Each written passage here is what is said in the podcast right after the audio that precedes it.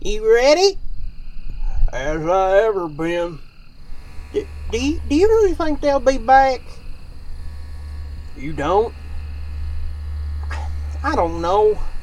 It's just been so long, man. Just. I, I guess I'm a mite nervous, is all. Oh, don't be nervous. I'm with you, bud. I know. And I'm glad. So, uh, how did Maybelle take the news? Well, she don't understand us. Thinks I done lost my cookies and I drugged you down with me. Damn, I never understand. Ain't that the truth? Hang on.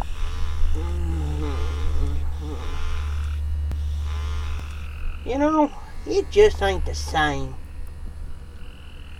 Mm. You're telling me.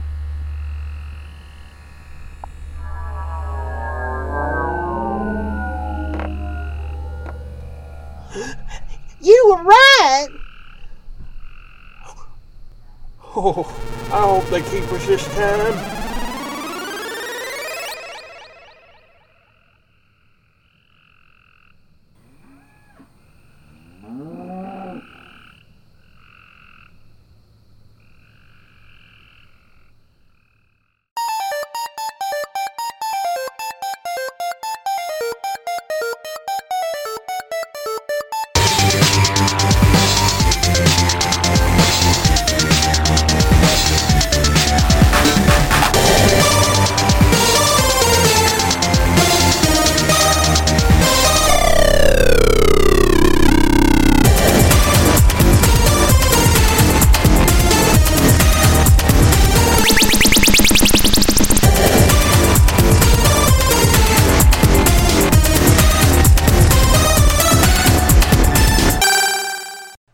Listening to the Nerd Blitz with Doom and Fitz. I am the one called Not Fitz. And I am the one that is called Fitz. Who's Doom? Huh? Who's Doom? I don't know.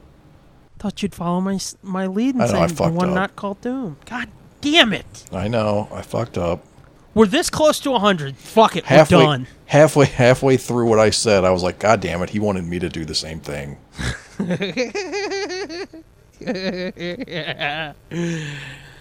Yeah. And welcome to episode 99. Ding, ding, ding, ding, ding, ding, that's ding. only Put one away from in there. hundred. I know, put like sleigh bells in there. Okay. I have thought about these last few episodes, like slowly. It's so stupid, but slowly, like put sleigh bells in the background, and in each episode, make them slightly louder so it sounds like he's closer. I don't know why, but that it, J Sarge is Santa. It comes around once a year. It's so funny to me. But hmm. anywho, Yeah, we got to come up with a time to record with him. yeah, no shit. J Sarge will be here sometime, hopefully. Yeah, that's funny. I've got, I had big plans for that. We haven't recorded a single fucking thing for it though. Nope. It's gonna be interesting, gang. So you don't want to miss that. The hundredth is going to be a, a clusterfuck, just like the first ninety nine. it's not untrue. Mm-mm. Anywho, Anywho, what's, what's up with you? nothing. I uh, nothing. All right, moving on. Continue to clean the basement up. I will have a proper space down here at some point. Oh boy, I keep going through boxes and finding shit that I forgot I even had. you're putting your hand in your box. Hmm. You could say it. You could put it that way, I guess, if you're completely fucking gross. Don't gotta be prude. I still don't know how I'm going to get a fucking pool table down those steps, but Oh yeah, that was the idea, wasn't it? Yeah, eventually we're going to get my uncle's pool table down here. But uh, even if I don't know why, but that sounds sketchy as fuck. We're gonna put my uncle's pool table down here. if it had been any other family member, fine, whatever. It's my dad's pool table. It's my aunt's pool table. But there's something about uncle that's like, ooh, Yeah. But your next college boy. I don't even have. Uh, I know that was pinball, but I don't care. It's still funny. I get it. This is one of the most one of the most disturbing movies of all time. I know. It is. Let's make a joke about it. It's kind of how we do. yeah. Uh, no, but what I was saying was, even if I hired people to bring it down here, I it, I don't think it'll physically fit. Yeah, the turn is a bitch. Well, uh, even that, it's there's no there's a post in the way. Like there's a Well, That's that's what I mean. yeah. But I mean, to make that turn would be a bitch. yeah. Well, but I mean, They'd the have to yeah, saw it in half. right. So I may have to dismantle it and bring it down piece by piece. Gotta take out a wall, cut a Which- hole in the floor. Yeah, which I really don't want to have to do because it's not a very nice pool table, I guess.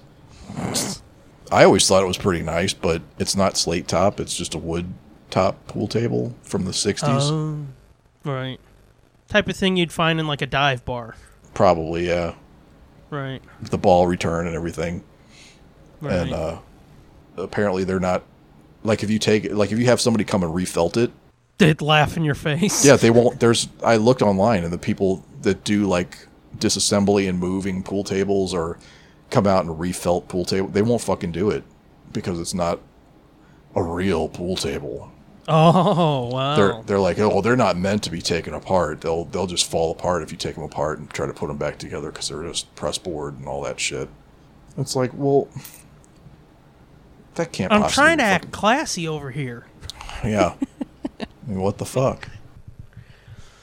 So, okay, here's my question. Couldn't you just like disassemble it, get a new piece of wood? Because uh, I'm stupid. I'll fully admit that. You know this. You've, we've been doing this for four years. You know I'm halfway to dirt.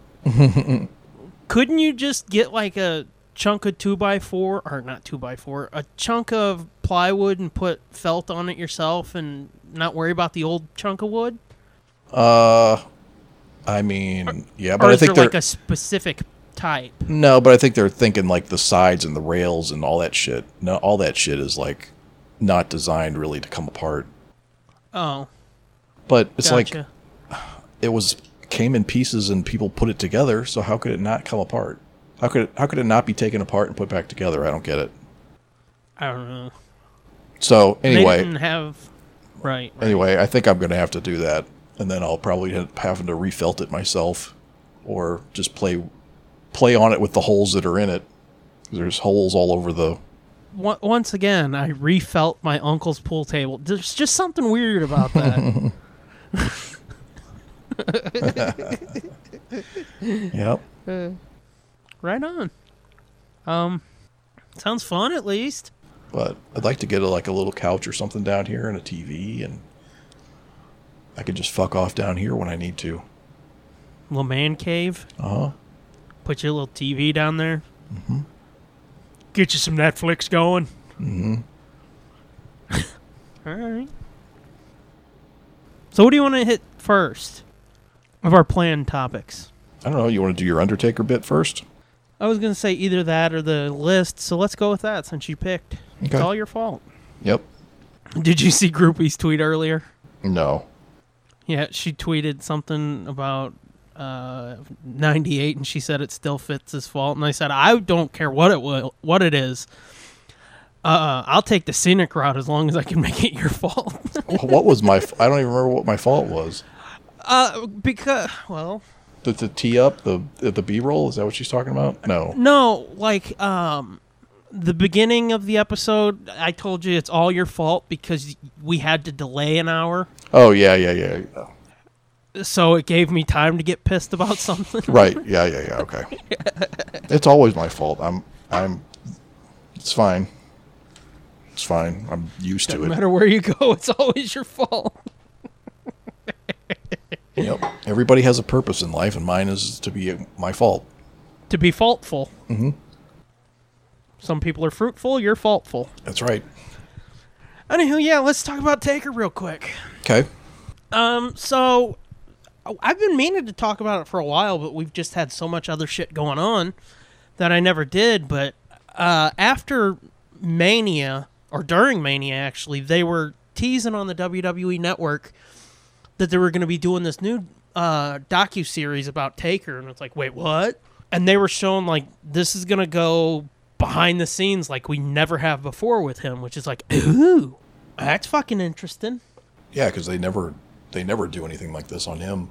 like even when he was American Badass, like because people were like, oh, he's never done interviews or anything. And it's like, well, that's not true because you can go on fucking YouTube. There's uh, an interview of him on Kimmel, Yeah, so it's not like there's never. But even so, there was never this level because they followed him for like uh, three years, I think.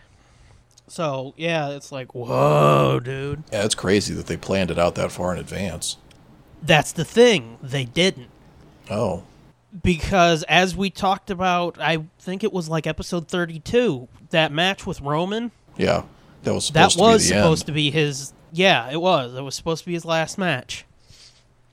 Um and he said before that like he didn't know what they were going to do with the footage, but he felt if that was going to be his last match, it needed to be documented since he's never done anything like that before, so he allowed cameras to follow him for the first time, which was pretty cool. But after that match turned into what it was and An abortion. Kinda, yeah. And I, I've talked to Andrea about it too, and it's like, is it just me that looks at that match and do, do, like, do I have blinders on when it comes to Taker? Do I look at that match and I see it? I can't see his faults. Like, I understand that he wasn't in the best shape in that match, and she's like, no, like Roman shit the bed too. I was like, "I- "Are you sure? You're not just saying that to like shut me up?" And she's like, "No, it's true." Yeah. Because, like I said back then, the fucker dropped him twice. Right. Well, apparently Taker after that because again they followed him up to that match and then after it, and that match is what made him come back because he's like, I can't go out like that Yeah. because it was such a shit show. Because he says he doesn't watch his matches, which most people don't, but Yeah. he rewatched that and they show him rewatching it for the first or watching it for the first time and you can tell he's like Ugh. So it follows all of that like his decision making on like am i coming back for this match? I guess i'm doing this next all that shit over five episodes covering like three years and they go back too a little bit. Not too much but they do go back in his history and cover some of that shit too. Which it's the shit that i've said before that i think should be covered in a book by him. And like they cover his relationship with Vince real well and and I, I will say this about it too. It- if you watch all five episodes in a row it is really repetitive because they do ring some of the same bells. Mm, okay. but stretched out like over five weeks how it should be or it was intended to be watched it's better that way. It's kind of like if any tv show you watch. If you watch it weekly it's like oh this show's so good. But if you watch it on like dvd blu-ray streaming whatever it's like god damn they're saying the same shit a lot don't you think? Yeah. so anywho that's pretty fucking cool too and there's a lot of cool uh nuggets in there about that and i think i found a link on youtube and i sent it to you didn't i did you get a chance to watch it Um, you've sent me a couple things. I've watched some of the shorter things, but not. I don't think I watched the one, the la- the latest Right. one you sent me, because it was like, it was the whole the whole last match, right? Uh, no it was the whole first episode of the documentary Oh. Okay. No, I haven't watched the whole thing yet. okay i don't know if it's still up but if if you can find it or if i find it again i'll send it again Okay. I do think it's worth a watch, especially if you like that era of not just WWE but wrestling in general. Mm-hmm. is pretty fascinating because, and this is something they say repeatedly throughout the five episodes. Like this has never been done before because even guys from that time, like they go on and do podcasts or whatever, or like they write books or they just like Dwayne. He went off, became a star, and he, you know, you can see his every fucking move documented. Taker is the last holdout, Right.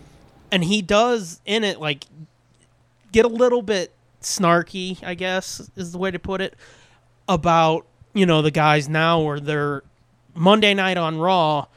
You see them being like, "Oh, I hate you. You're a piece of shit," and then the next night they're posting pictures on Instagram of them drinking in a bar. Right. Yeah, there's no there's no illusion anymore of Right. And he's talked about like how it's been hard for him in this digital age to keep that up, especially with his wife having been on Instagram and shit. You know, people catch him in an airport and whatnot, and he's talking about how back in the day you didn't have that shit. Yeah, somebody saw you, but like you could play the part and keep going or whatever. But now somebody's got a phone, it kind of looks ridiculous or whatever. So they cover all that, and then in the past couple weeks they've really been building up to the last episode so it's like i know what's coming and it i might have said it back when you know we thought he retired back in the day but it's time i can admit that it's time but i've still got that selfish little fucking piece of me that's like fuck i never got to see that entrance live yeah. I never got to see him have a match. And even a dog shit match, I would have been glad just to see the entrance, you know? But yeah, they show him, I think in the first or second episode, they show him like getting the hip surgery that everybody thought he had, but was never confirmed. hmm And like they show him knocked out and them fucking beating on his fucking bones with a fucking hammer and shit. So it's time. He he does need to as he put it, fucking the cowboy needs to ride off into the sunset. But still, there is that little bit of like, man, I missed out, you know? Yeah. He even says in the documentary, like after the Roman match, he wasn't ready to go. He was gonna go, but he wasn't ready. But this time, like he did go out on a good note, hmm and he does feel at peace going. So it's like, well, do what you got to do, dude. I wonder what he's gonna do now. Well, I mean, at this point, he doesn't have to do shit. Well, no, I know, but you know he's not gonna not do anything. Right. Well, you know, I mean, I can't imagine him staying away from wrestling. well, they show in episode four or five, like him going down to the performance center in Florida mm-hmm. and helping, you know, the guys and girls that are coming up. So I think he's got that's in his future for sure. hmm but that's not the same as you know 20,000 screaming people. So, yeah, I don't know. Like I think we've talked about this before too.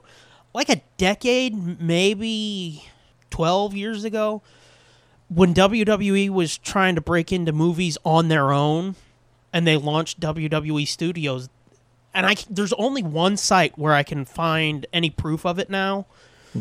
But there was talk back then that they were going to do some kind of movie with him, almost like that Journey into Darkness uh, book that I keep tub thumping for. Uh huh.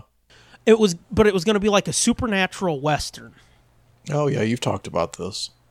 And to me, it's like, what better time is there to fucking do that? Mm, yeah.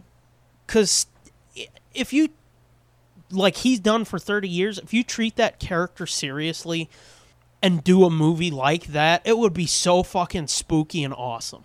Almost be, yeah. like they did with the match this year at Mania. Like they treated it seriously, they shot it like a movie.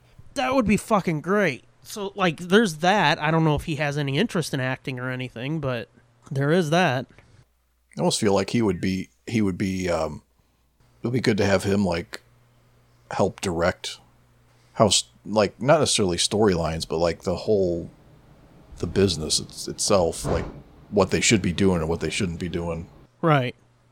Well, and that's another thing they cover too. He says like with all of the transformations with his character over the years too is like when fans started getting stale, he goes, I could tell because I had already been feeling stale for months.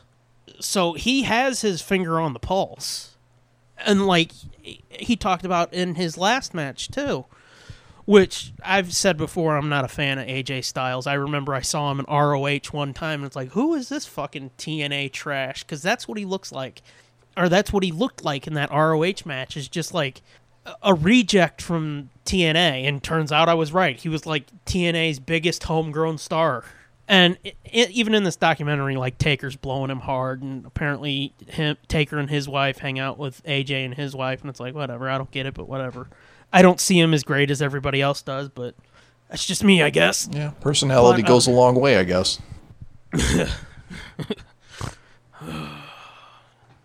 It does, but I don't see it. Whatever.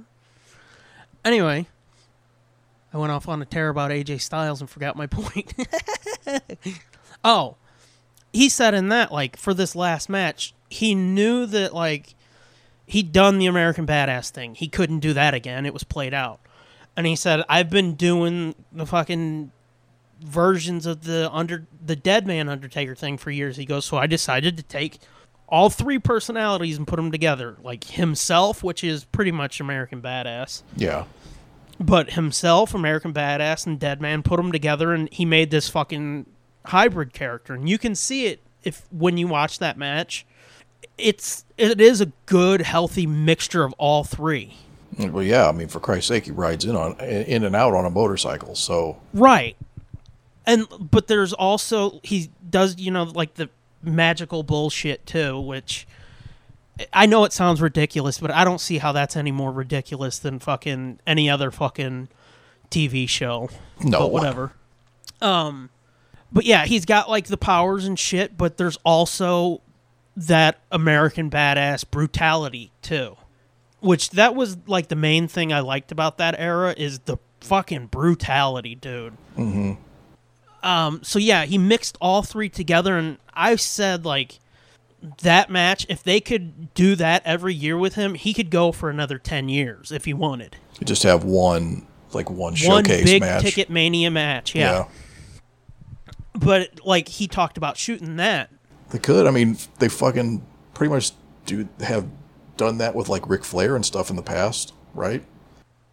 Um, Kinda. Like they would bring they would bring like the big old guys back for like one big match a year.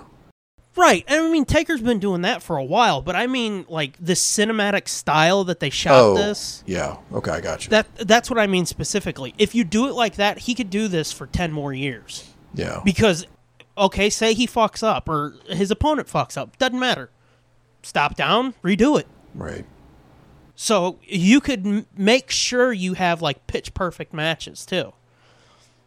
But he even says in this documentary shooting that he's like that was it's good, but and the match is however long it is. I think it's like a twenty minute match or more. He said that match took five hours to shoot Damn. because they'd have to stop, relight, set Sure. up the pyro for whatever, or bring in the fucking extras for whatever part they were doing, or set up the stunt work for something, whatever. And he goes, So that's hard too. It, it feels like I've had like a 45 minute to an hour match because I've got to stop, the adrenaline drops, I start feeling the pain in my hip, and it's like, uh oh. We start again, adrenaline comes back, don't feel the hip anymore. Then I put my arm through a window, we've got to stop, check that. He goes, all of a sudden I got glass in my arm, and it's like, ow the hip, ow the arm. And he goes, that shit just, with the adrenaline coming and going, he goes, it makes it worse. And it's like, I can get that. There's also interesting things in that documentary, especially that last episode where he talks about like, and this shows you how personal they got. They talk about the day before they shot that last match, his niece calls him, and he said they were riding back from the graveyard to either the PC or their base camp or hotel or whatever the fuck. And he said his niece called him, and there was something about it he just knew he had to answer it. And he said he answered the phone, and she was like, uh, hi, um, uh, my dad had a heart attack, and he was like, "Oh shit, that sucks." Uh, what hospital? And he said, "She's like, no, Uncle Mark, he's dead." Oh fuck. So like they get deep, and he's like, "So I've got to, with everything else that's going on, I'm preparing for this big match that may or may not be my last match." He goes, "I've got to call all my siblings. I've got to call my mom, and let her know." Oh, it was his brother. Yeah, it was his brother. Damn. Well, I think he's uh, Michelle said either the night it aired or the Saturday after they shot it, her nephew died in a car crash. Oh shit. So like they get deep in talking about like their lives and shit. So it really is a great fucking if you're into all that shit. Like I've said to other people I've talked about it, it's like just because I know how our culture is, where if people show their kids, that's not good enough. People want more. I wish they would have kept their kids out of it a little, but it's like, hey, it's their decision. They can do whatever the fuck they want. Like they sh- talk to their kids and shit too. Oh, really? I didn't even know they had kids. Altogether, I think he's got like five kids or something, two from previous marriages, and then I think they, uh, maybe three from previous. Mar- I don't fucking know. They didn't. They didn't really talk about his like Sarah and all that shit, which is weird because like that was a big part of the American Badass era. Because I don't know if you remember, like DDP was the stalker chasing after his wife and being like, "I'm gonna rape her" or something, and that was a big, huge, Oh. like bad storyline for them. Oh, I kind of remember that. Right. I kind of remember, yeah, DDP being like a real fucking creep or something. That was how they brought DDP into WWE, and that did not go over well at all, even back then. No, yeah. Uh, yeah, they didn't really touch on his previous like relationships or his other kids. It was mostly about the two kids they have together, I think. Uh huh. And specifically, they kept showing their one daughter who they talk about a couple at a couple points. Like she gave him shit for beating Cena two years ago at Mania. Yeah. How, And old, like, they- how old is she? Uh, I would say six to eight. Oh, okay. I was going to say, God damn, how old is his wife? His wife doesn't look that old. But yeah, six or eight, I, I get that. Yeah, I would say Michelle's probably 40, 45, somewhere in there. Really? That old? I would bet, yeah. Damn. I don't because like think she, she, that old. was I think she was mid 20s when she debuted like 15 years ago. Oh, wow. And that was another funny thing. She was talking about when she first got with the company, she talked about like she grew up a wrestling fan. And she said, not like some people where they're like, oh, yeah, I've always loved it. She goes, like, I was a hardcore wrestling fan. She goes, when I got with the company, there were two people I just didn't want to mess with uh, Taker and Kane. She goes, because I grew up a fan, so it's like, these guys are spooky. I want nothing to do with them. Mm-hmm. And, like, they talk, they talk about, like, how they came together and shit, too. So, again, it's super deep and surprisingly fucking detailed on their life and relationship and showing everything he's gone through in the last few years and her being there like fucking trying to prop his gigantic broken down ass up. Yeah. And I really don't get down for that shit mostly. I don't give a fuck about their kids. I don't give a fuck about their relationship. But it is kind of interesting for a dude who for 30 years is, you know, if people see him and he's just like and you know, Right. to be like, "Oh shit, he's not fucking growling and saying rest in," you know, that deep fucking Yeah. shit like yeah, he yeah. always is. It's it is pretty fucking interesting. Yeah. Yeah, I'll have to watch that eventually. Yeah. Um, because the pieces that I did watch, that you sent me the short little clips and stuff, was, yeah, you're right. That was like way more intimate than I thought it would be. Like he's not putting on any kind of show or, well, you know what I mean? Like, like when they talk about his brother, you can see him getting uncomfortable because he you can tell what's bubbling just under the surface and like it's not it's not put on. right. Uh, like you can see him fucking starting to tear up and shit and it's like, "Whoa, we are getting deep." So yeah, no, if you want to look at him like this last relic of that era, definitely, dude. You've got to fucking check it out. But yeah, the main takeaway is like he's done. Which I guess the fucking entire title kind of gives that away. Uh, yeah, but I wasn't expecting the announcement to come in the show. Right. But see, here's the thing. At the end of the documentary, they do they show the Mania match this year and then they're like 2 months later or whatever, they filmed the end of this. So apparently he was still debating it. Mm. They filmed the end of this at like the end of May Oh wow. Or early June. So like they were cutting this bastard like last second. That's why there was like 3 weeks of uh downtime. They aired 3 episodes, they waited 3 weeks and then they aired the last two. Oh, because they weren't done cutting them. Gotcha. Exactly. So, yeah, apparent because after some of these matches, like at one point he goes up to Vince. I think it was Extreme Rules last year. He goes up to Vince and he's like, "Hey, I'm done." Because he he went out. Him and Roman had a tag match against I think Drew McIntyre and Shane, and he goes, "I'm sorry to just drop it on you like this. I didn't want to just blindside you out of nowhere down the road." And he goes, "I guess I kind of am now in the middle of a show, but still, I'm done. That was it. I can't do anymore." Because he'd gone out on a high note. He had a decent match. He felt fulfilled. Well, this year came around and Vince asked him again, and he you could see at that point when he said I'm done, there was no like, but we'll see what next time brings or we'll see what Mania brings. He meant it. And throughout the documentary they show like situations like that too, where he's like, I think I'm good, but we'll see what happens in a couple months. Those last two times, Extreme Rules and this year, you could see that he was like, No, I'm good. He was pushing away from the table. So yeah, it, it's it is kind of a roller coaster like that because he says he's done. He has a good match, and he's like, "Well, maybe one more," and then he comes back, has a shit match, and like they show Michelle going. It, I feel like it's going to be a never-ending cycle because he has a good match, and then he's like, "Well, maybe one more," and then he has a shit match, and then he's got to redeem himself, and then he redeems himself, and he's like, "What? What about Maybe one, one more?" more, yeah. it's just going to keep happening. Yeah. Well, it's So, a, yeah, it's a it's- drug. They're like chasing the dragon. Triple H says exactly that, chasing the dragon. He goes, and it's a hell of a dragon to chase. He goes, because in our personal lives, he goes, even I miss it. But in our personal lives, we never have 20 to 70,000 people screaming for us. Yeah. He goes, I'm happy doing what I do. He goes, but it's nothing compared to what I used to do. Yeah. It's got to be pretty intoxicating.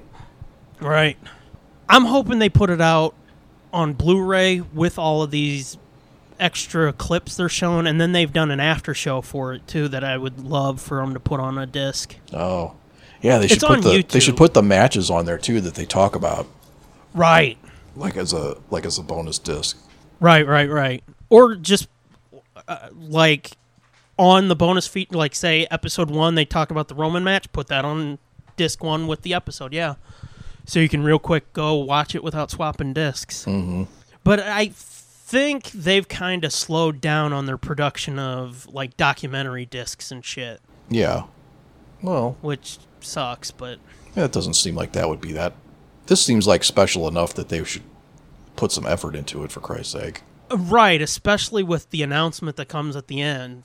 Because I think they don't even put out their own shit anymore. I think it's all handled by uh, Warner Home Video now, Oh, hmm. which is weird. And I mean, we've covered in depth my feelings on Warner Brothers being involved in anything. right. Weren't they trying to get Warner Brothers to buy to buy WWE outright, Um, or was that just I a don't rumor? know. There's there's been a lot of rumors lately about somebody trying to step up and buy it from fucking Warner Brothers to Amazon to uh, fucking who knows who else. Fucking Prince of Saudi Arabia or whatever the fuck. They'll just move it over there and have them there all the time. Well, I mean, they're already getting their blood money from him anyway. Why not take it all the way? so yeah, that's my hope for it is that they'll put out a Blu-ray, like a fat Blu-ray with all the matches they discuss and all the deleted scenes and the after show. But I'm not holding my breath because it's mm, doesn't seem likely. But you never know. But yeah, check it out. Will do. And that wasn't even my pimp spot. Wow. What's your pimp spot then? Um, I want to save that Okay. because that'll lead to like a really deep discussion. Okay. I want to make sure we get to our other topics Okay. first. All right. So, just hold your chi on that one, all right? All right. Um, let's do this Scooby list real quick. Okay. I don't have to go Scooby rebuttal. I, I know this is an episode with a lot of me talking. Sorry. And I've got footnotes too, just so I know what's what. Oh, for fuck's sake. Oh, and uh, by the way, me and you kind of talked about it last episode with that fucking dumbass list. Mm-hmm. Yeah, Laugh Olympics was not a show. It was a programming block. It was a two-hour block. So all of these fucking lists that are listing it as a show itself, y'all are frauds. Yeah, you ain't know what you're talking about. So fuckers. Um, I was gonna read that other list I found, but I don't care. Fuck them. Their list was just as fucking stupid. Their list was also unacceptable and subpar. it wasn't just as stupid, but it was pretty fucking stupid. I sent that to you, didn't I? Yeah, I didn't bother looking at it because I knew it was probably bullshit. Because you said it's not as bad, but it's still stupid, and I was like, okay. Yeah. And that's the fucked up thing. I think it was on like CBR or something. They've got like three articles with Scooby lists in them, which is like, why the fuck do you need this many? It's weird. And it's not even like, you know, one was from 10 years ago, one was from like six years ago, and they just did an updated one. No, they were all from like within the last two years. One was like the top five best Scooby shows and the top five worst. Mm-hmm. And then they cross cut them, so it's like 10, this one is awesome. Five, or uh, nine, this one sucks. Oh, So it makes no fucking sense anyway. that's dumb. They don't even know how to make a list right. Right. Dumb dicks. So anywho, yeah. I'm gonna try to get through this as quickly as possible because I don't know, just feels like I should. Let's start at 13 though. That one is the 1980 Scooby Doo and Scrappy show. This is what aired as the Richie Rich shorts, and I've said before, I got the Richie Rich Scooby Doo set that they put out. They're fucking unwatchable, dude. It's just like Mm-hmm. I'm sure I've seen 11 them. minute shorts. That's like, oh god. I'm sure I've seen them, but I couldn't tell you what they were. that's because that's how they are. There's nothing memorable memorable about them. They're not really mysteries. There's not really villains. It's just Scooby, Shaggy, and Scrappy fucking off. Gotcha. And it's like, what the fuck's the point of this, man? Um, then comes number eleven, or no, sorry, number twelve. Shaggy and Scooby Doo get a clue. It's equally as unwatchable. I don't think I've ever even watched that at all. Don't bother. Okay. Number 11 is the 1983 The New Scooby Doo and Scrappy Show. Now we're getting to the point where they're at least watchable. So why why was that one unwatchable? Well, no, they're they're at least watchable. Oh, I oh, okay, okay. Yeah, that was one of the ones I used to watch. I think Probably, yeah. when I was a This is kid. where we're getting to the point where it's not terrible, but there's nothing particularly great about them. right. Um, this was a show that had Fred and Velma in it for like the first time in years, and they were shorts, but sometimes they would do like two 11 minute shorts per episode, but sometimes it would be the same episode. They'd just take a break in the middle. If I remember, this was the one that had, I think, Scooby's uh, sister's wedding in it. It was the one that had a Nutcracker Scoob in it, and it was the one that had. Here's what's fucked up because they don't put out series sets. It's hard to remember what's what because not only were these done under like programming blocks, like Laugh Olympics had three different fucking things in it, mm-hmm. or they would put it like this is the fucking Richie Rich hour, but it was actually part of you know Scooby Doo and Scrappy, but they would put it in a programming block and then they released it under the title of the programming block, but they didn't release all of the episodes. They released like half of the episodes, so some of the episodes are still floating out there. Hmm. Fucking stupid. I know, confusing. But I th- uh, I haven't seen the episode in years because hell, it would probably be VHS was the last time I saw it. I think this is the one that had like a "This Is Your Life" for Scoob, and that's one of the times they brought back Fred and Velma hmm, Okay. because it was just like that show where it's like, "Do you know this voice?" and it's like Jinkies, and it's like, "We all fucking know who it is, man." then we've got number ten, which I toyed just with just to fuck with people with putting this one a little bit lower, Yeah. but I was like, "Nah, fuck it." Number ten is "Be Cool, Scooby Doo." Okay. which I've said to a couple people, like it's watchable, but this is one of those shows that when people are like, "Oh, be cool, Scooby Doo," it's like, yeah, I know. it it it's almost as embarrassing to admit that exists as it is Scooby Doo and Scrappy or Shaggy and Scooby Doo get a clue I got you. because it's just so lame. But it's at least watchable. Or Star Wars Resistance. What's that? exactly. now we're getting into the shows that not only are they watchable, they're enjoyable. Um, let's see, number nine. This number nine is Scooby Doo and Scrappy. That was the 1978 show. It was the first show with Scrappy, and it's got Fred, Daphne, and Velma all in it. Okay. This is when fucking ABC was threatening Hanna Barbera, and they're like, "We're gonna cancel this shit." So they're like, "We better do something." And this is what, like Scrappy or not, saved the franchise. Then we've got the 1976 The Scooby Doo Show. This is another one of those ones that it aired under the Dynamite Hour. It aired under Laugh Olympics, and then it aired under Scooby's All Stars. Three different programming blocks. Um, seven is 13 Ghosts, 85. Awesome fucking show. Anybody who says the show is not great is a fuck up because it's got Vincent Van Ghoul, aka Vincent Price, in it. And for that alone, it needs to be higher on people's lists. I mean, yes, Flim Flam is kind of fucking annoying. Yes, Scrappy can be annoying. But this is a good fucking show, especially the comic strip episode. That's a fun one. Uh, let's see. Then comes Pup, 88. Yeah, I like that one. Uh, yeah, this is the point where it's like 13 ghosts up until the top two. It's like these could be anything. It doesn't really matter. Just they're all tied for third, basically, Yeah. In my opinion. But Wait, uh, pup, na- pup named Scooby Doo was in 1988. oh yeah, Fuck. and it ran I think until 90 or 91. so it would have started in fall of '88, right? Yeah. Right. I was watching. And- I was watching that when I was a freshman in high school. wow. Wow. Like, and I was excited that it was on Saturday morning cartoons. Well, here's the thing too. We've got to keep in mind Saturday morning cartoons. I don't care how old you were, as long even in like college age, that was a big fucking deal. Yeah. Yeah, I guess so. I mean, okay, I, I understand why you're being like, what? Because you were in high school watching the babyfication shows like this, Mm-hmm.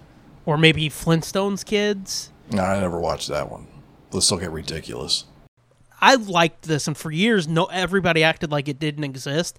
Tom and Jerry kids, that was fucking fun. Oh, my kid loves that. I never knew about it, and uh, Bernie found it when he was little. Somehow, Right. I don't. It was like on a Tom and Jerry DVD compilation or something. I was like, "What is this fucking show?" And he loved it. So we had to find some more of those.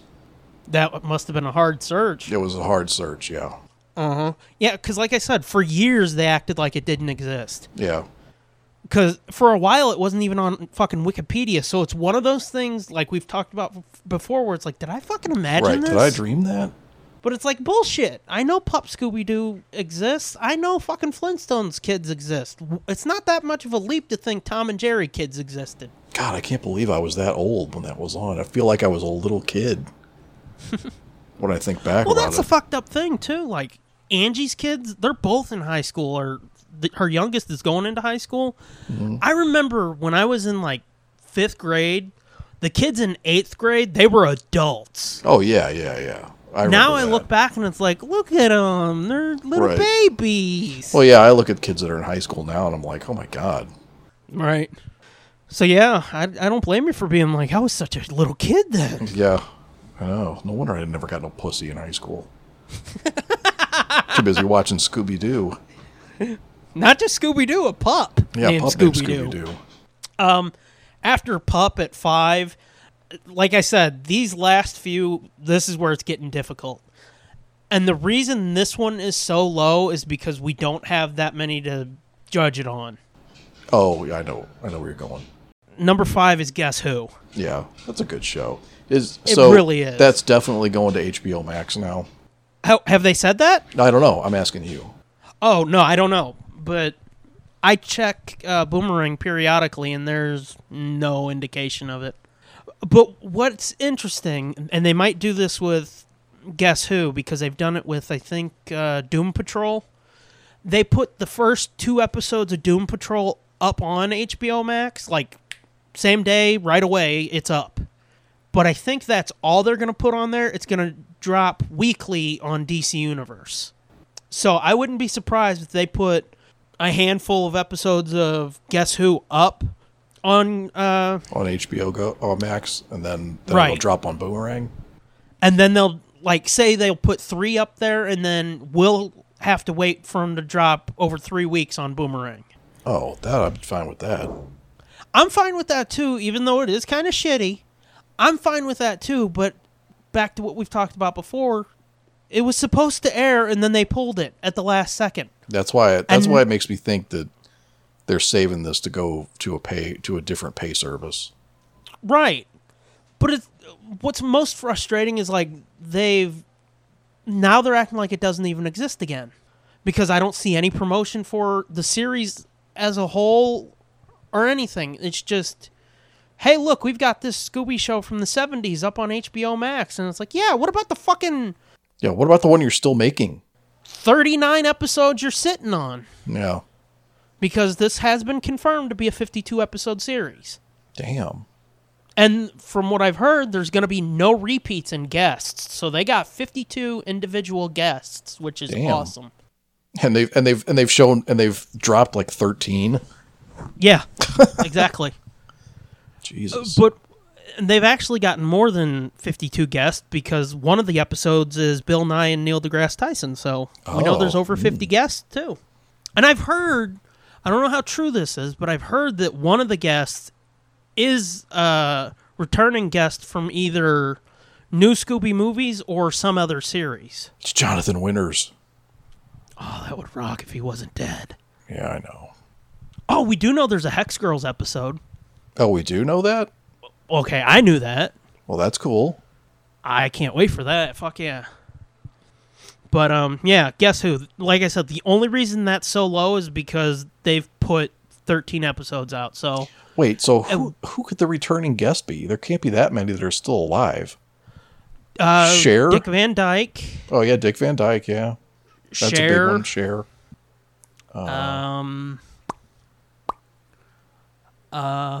Yeah, Phyllis Diller dead. Jonathan Winters Right. dead. Adam's family dead. Um, the only it could be one of the guest stars from uh What's New? Cuz they had a fuck ton of guest stars. Oh yeah, that's true. But did they were the yeah? But were they guest stars as themselves or just voices? Well, that hockey fucker you guys like, he was on it. That Simple hockey Plan. fucker. Yeah, that hockey fucker. Which hockey fucker? Oh, Brett Hall. Hall, Hall, whatever the fuck his stupid name is. He was on what? He was on What's New? Yeah, you didn't know that? I guess I never realized it. Yeah. Hmm. They had a bunch of fucking like, especially it was weird during What's New. They had a lot of fucking athletes on that show. And this was like before social media was a thing too, so it's like you're not going to chase like mega stars who could, you know, be on a press junket and be like, "Well, you know, I did an episode of Scooby Doo that comes out next week." You're talking like skateboarders, figure skaters, and hockey players to get your attention. All right, because what was the skateboarder? It was I. It was an episode set at like Alcatraz or something. Ryan Sheckler. He was real hot for a minute in skateboarding. Right, I remember that one. Yeah, and he was like 12 at the time. So he, like he was just coming onto the scene and they grabbed him real quick. So it's interesting the choices they made on that show. Okay, I won't interrupt you again. It's it's, it's kind of better if you do cuz then we get to talk Well, I know. Just saying. instead of me being like, "No, no, shut up." And then no, I said shut up. You know what happens? This is what happens when you talk. Um, no. so yeah, like I said, the only reason Guess Who comes in at five is because there's only 13 of them. If even if we had 26, it would be a better sample size to judge the show. I do like the show. The show does have issues, but overall, damn, it's so fucking good. It's pretty good. It's pretty good, except Um, except the Chris Paul episode. There's a couple. There's a couple in there where the guests are like, "Ugh." Right. You might Well- have. Well, you might have wanted to make sure that they could read lines and make them not sound like you're reading lines. I don't know if we talked about it too much, but like one of the episodes that I was like, Ugh, was that fucking was it Sia? Yeah, That one was irritating as fuck. yeah, that was kind of irritating. We're like they're walking down a hallway, and then all of a sudden this bitch starts screaming. She's like, "No, don't stop!" And it's like, "What the fuck is going on?" And she's like, "We've got to bounce."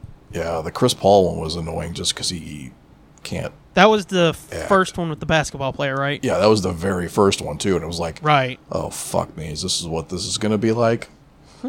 like everybody sounds natural and normal, and then he starts to talk, and it's like, oh boy, Hey, Scooby Doo, would you like to help me build this for the kids who can't bowl? yeah, that's pretty much how it exactly how it sounded like. I know. It's fucked up. But yeah, that's what I mean. Like shit like that, or like I said in the Sia episode where she fucking starts screaming, it's like, stop, don't know! And it's like, what the fuck is happening right now? And she's like, we've got to bounce on balls. And it's like, are you fucking shitting me? Yeah, yeah, their sel- This their their guest selection is was a little questionable on a couple of them. And from what I hear, it gets even more questionable in the later episodes. Oh really? Yeah, there's there's some weird ones. Was Like Don- I th- was Donald Ooh la la! on, on there? No, I said Oh. weird, not. Never mind. I- no, it- but like they've got people that you haven't heard of in like a decade, like Jeff Foxworthy's in an episode. What? Okay. I think even Bill Engvall is in an episode. Oh my god. You know the "Here's Your Sign" guy, Yeah. and it's like uh, I am not trying to be shitty. They were megastars. Oh yeah. Yeah. In like their if this day. was ten years ago, it make make total sense. But now it's kind of Exactly. Like, hmm, really? Uh, yeah, because it's like, what what have they been up to lately? Right.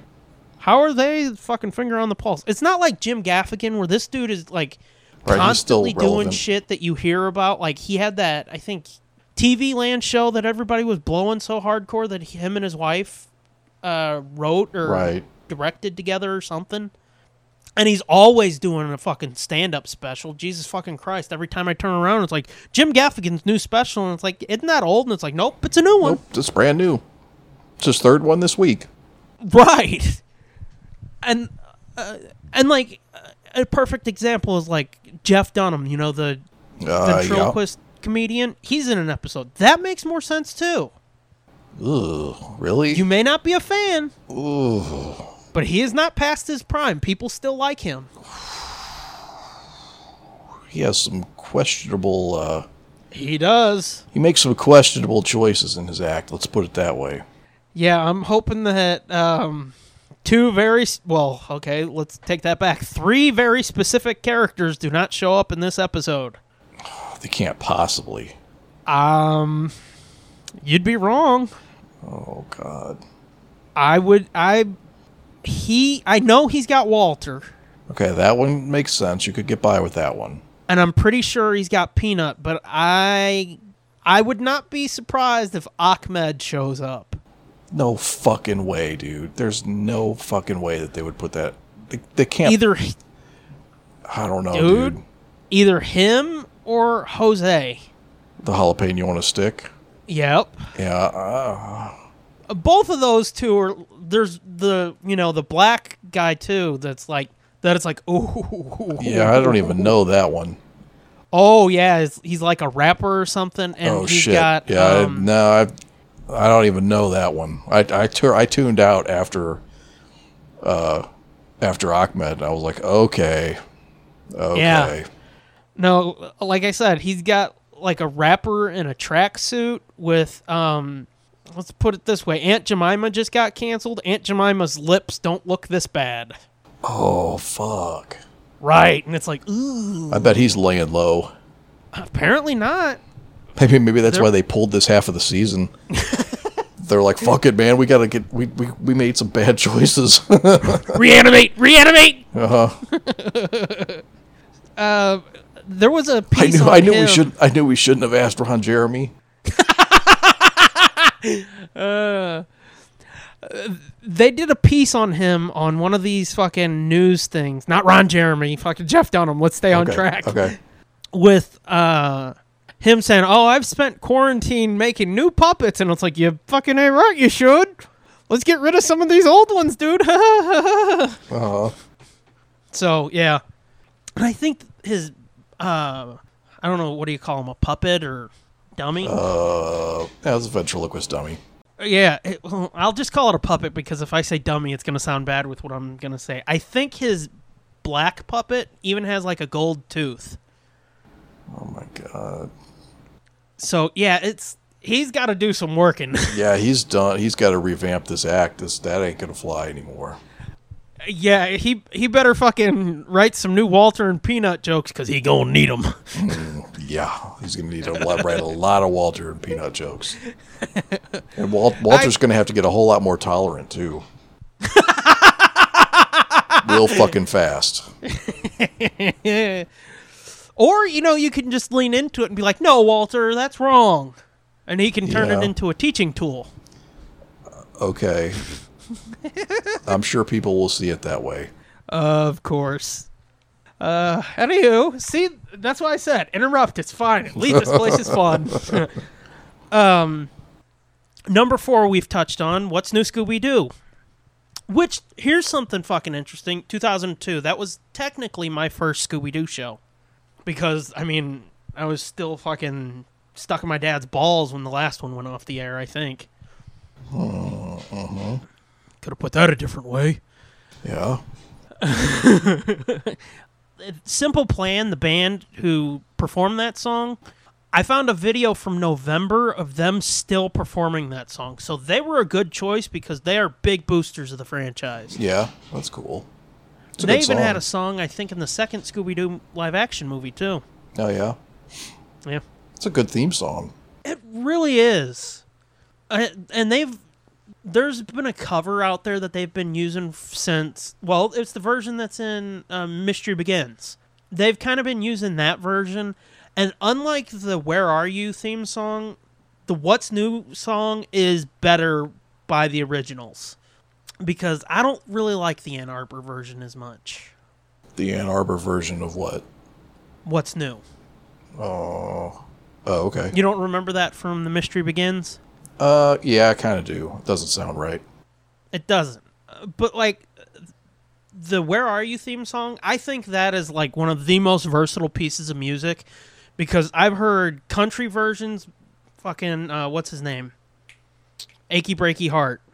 Billy Ray Cyrus. He did a version of it that is like that's a pretty good fucking version.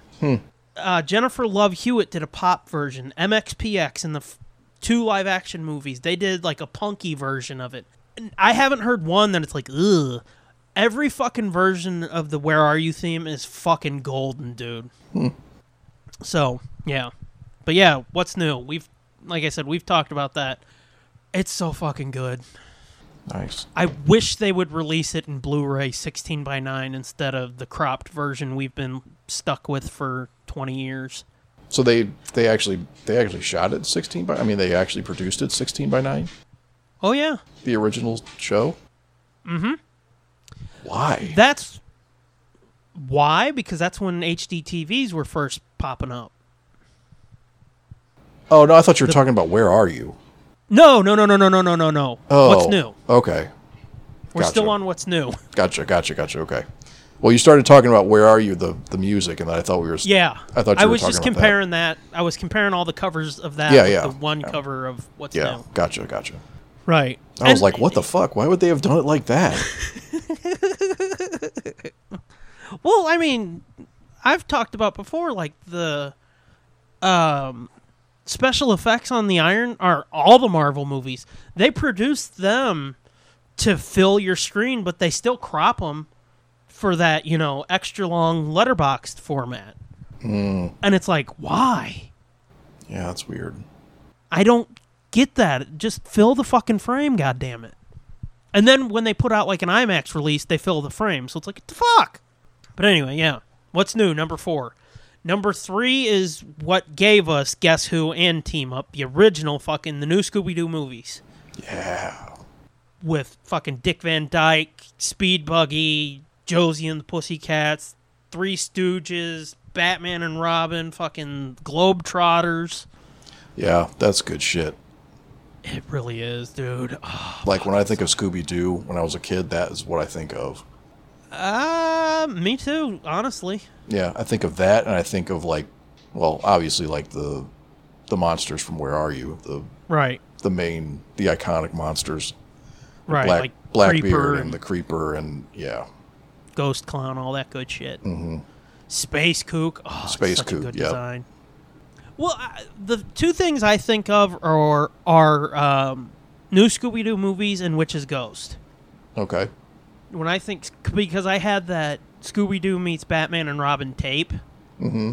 and I ran that motherfucker into the ground. so yeah, and then the top two, we know what they are, but these are like a cut above, you know. right, All the other ones, like I said, from seven to three, they're all tied for three for me. But number two, the original 1969, Scooby Doo, Where Are You? Few things, not just in the franchise, but in life, are better than that. yeah, like you said, the fucking villain's so goddamn iconic. Mm-hmm. You can name off like fucking 10 villains in a row without, you know, stopping for a breath or to Yeah. think. and can it can visualize them vividly. Right. And then when you see shit like me and you were, I think it was that Trick or Treat mask company, they were doing like the Wolfman and Charlie the Haunted Robot Oh yeah, masks and shit, and it's like, oh, when you see them like brought to life like that, oh, it's so fucking. It gives you that feeling of childhood. mm-hmm. I would love to see, sort of like they did in Scooby Doo 2, somebody take the time and do realistic versions of all of the fucking original villains like that. yeah, yeah. Except it'd, Oh, be, it would probably be kind of hard to do. Um, it would be kind of hard to do the the ghost one. The oh fuck, what's his name? Captain Cutler? No, the it looked like an actual ghost, like a ghoul of some kind. Oh, like the ice cream ghosts or whatever? Like the green ghost? yeah, the green ghost. Yeah, Right. Um I could be wrong, but I think they did have that costume in the movie. okay.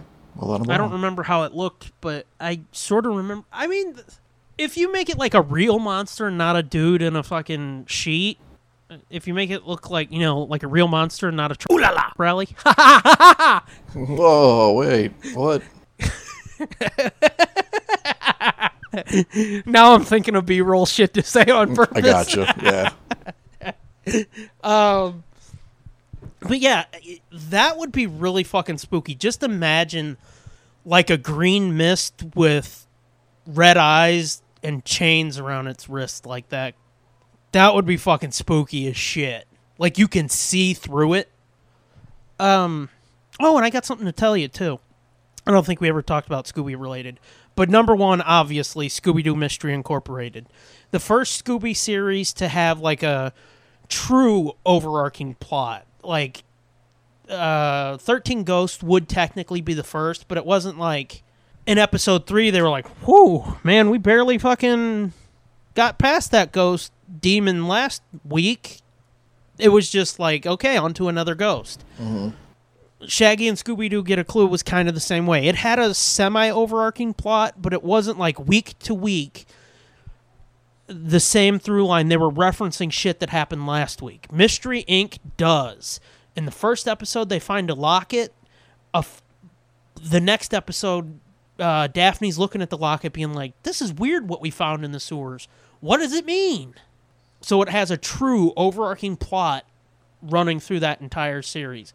That's one reason why I love it. Two, the fucking darkness of it. It feels like those first four direct video movies. Hmm. It f- almost makes it feel like real and raw and gritty like those first four movies did. Again, yes, this show has its flaws. The whole fucking Daphne or well, Daphne too, but all of the fucking relationship shit, 90% of it's dog shit. Velma being an overbearing bitch to Shaggy, Daphne swooning after Fred, and Fred being a fucking oblivious idiot. It gets tedious. But ignore that shit and stick for the stories. It's so fucking good. You've got that, like those first four uh, direct to video movies, you've got that classic man in a mask mystery shit, but there's also an underlying threat that is 100% real and fucking frightening. Just like Zombie Island, just like fucking Witch's Ghost. So fucking good, dude. Um, but the thing I wanted to tell you about Scooby that we hadn't talked about, I don't think. Um, I was listening. I found a video, or maybe Spider Scooby sent it to me. I found a video on YouTube with Kate Melton and uh, Nick Palatas talking about their two live action movies. Apparently, there was talk at one time of turning that into a TV show. Really? Yeah, Like, the Mystery Begins type movie into a TV show? with those the actors. younger- yeah, like yeah, with the those younger- actors playing those roles. Yeah, Huh. and apparently, like there were scripts that were written, and when it came down to it, Cartoon Network was just like, "It's too expensive to do the dog." So we were like a dick hair shy of having a live action Scooby show, Wow. which even if it sucked, it would have been like there was a fucking for a red hot minute a live action Scooby show, and two of the people, well, two of the people in it rocked. One of them was pretty good, and the other one, eh, we don't need him. Already? But oh, that would have been so awesome. But anywho, yeah, there's my ranking. That's Of a all way, 13 a way more shows. reasonable ranking, I think, than I like to think so. I mean, yeah. Seems like it to me. so wait, is this the official Nerd Blitz ranking then? Yeah, works for me. Woohoo! um, let's see. I know we've got one other thing to talk about, but I've got to get this pimp spot in. Okay. Okay, so pimp spot. Are you ready? Ready. Play the intro.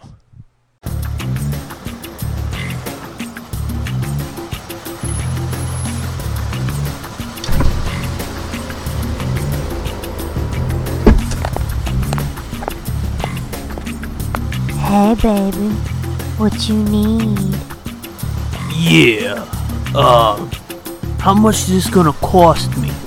How much you got? Whoa. Oh yeah, baby. Come on into the Nerd Blitz Pimp Spot. Oh.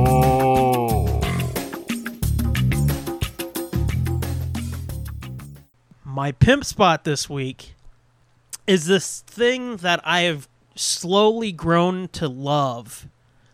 And I don't I think we've talked about it a little bit before, but I want to crack it deep open this time, okay? Okay. Do you have any idea what I'm talking about? Um no? I just pulled a swerve and made you think we weren't going to talk about. We are. Star Trek Enterprise is fucking awesome. Oh, okay. I almost said that, but then I was like, but that's what we're going to talk about next. I just figured it would be easier to tie it into a pimp spot. There you go. Okay. See, I got smarts. There you go. Oh, dude, you finally watched the pilot, right? I did. And you finally got the Blu-rays. I did. So how how far in are you? 19 episodes. Holy shit. God damn, Oh, dude. so you've only had you've had that less than a week, haven't you? Uh, yeah. Fuck. Um, let's see. I was watching two episodes a day until yesterday when I watched like a full five episodes. Holy shit, dude. And that was all while doing dishes, taking care of the dogs, cleaning shit out of our basement. Do you know how long it's been since I've been able to watch five hours of anything in a day? Let's be fair, it's only like three and a half. Still, my point stands. It does. But again, that was stretched over the entire day. Not like, fuck you, I'm sitting here and watching Star Trek. I got you though. I got it. But oh, it's so good. Yep. Yeah. So I finally, yeah, we started watching Enterprise since you st- were able to watch it. I was like, I better start because we're gonna have to talk about it. I'm sure. And I Oh, keep saying I'm gonna go back and revisit it, even though I watched it. You know, I watched bits and pieces back in the day and was like, I don't know about this. So I went back. Yeah, we watched um, on. Do me a uh, favor, real quick. Adjust your mic. Okay. your phone mic. Yeah. Okay, that's better. Okay. Uh, yeah. So we was, we started it, and unlike your Blu-ray, the the pilot is split into two parts on uh, CBS All Access. Which that caused me a problem too because I, I even I had the Blu-ray, so I don't know why I was doing research on it anyway. But I was looking into it, and they said the individual sets were released, the Blu-ray sets and DVDs were released in the individual seasons of on Blu-ray the same like quality as they were on TV. But this Blu-ray, it's upresed a little bit and slightly better. But what confused me was they were like, it's 97 episodes. And I was like, no, it's not. It says right here that it was a 98 episode series. Why are you saying there's 97? So that caused me a little bit of like, did they leave an episode off? Mm-mm, they merged one, Exactly. or merged two, I should say. Right. And something else I want to point out, and I need to go back and look. I should have done that before we we started recording, but I uh, I mean we barely got the second half in before we Right. recorded because I I blocked out time last night. I was like, we're gonna watch the pilot and then we'll be able to talk about it tomorrow. And then it was like to be continued, and I was like, fucking hell, seriously? Now I got to watch another one. Yeah, that Uh, was that was my fault. I should have warned you. That's okay. And then, uh, uh, so we, we were able to squeeze it in this afternoon. But um, you said something about um, when they're doing the decontamination gel Right. and they're slathering it all over each other and stuff. And then she like puts her hand up her shirt and is like putting it all over her chest. Uh huh. That didn't happen in mine. Really? I don't think it's in it. I don't think it's there because I was looking for it. Believe me, I was waiting for it, and Well, it didn't happen. And I was like, "What?" Watch it on Netflix because I think it's on there. Okay. Because CBS either may have been like, "Oh, this is too hot for teacher." I don't know, dude. He was like f- almost fingering her butt crack and shit when he was like putting it around her This waist and stuff. I was like, "Whoa, what the fuck?" Uh, Do they like show her put her hand up at all or no? I don't think so. I will fucking shoot a video and send it to you. I'll DM it to you because it's easier Well, to DM. I mean, I could do it right now. Actually, Pull it up.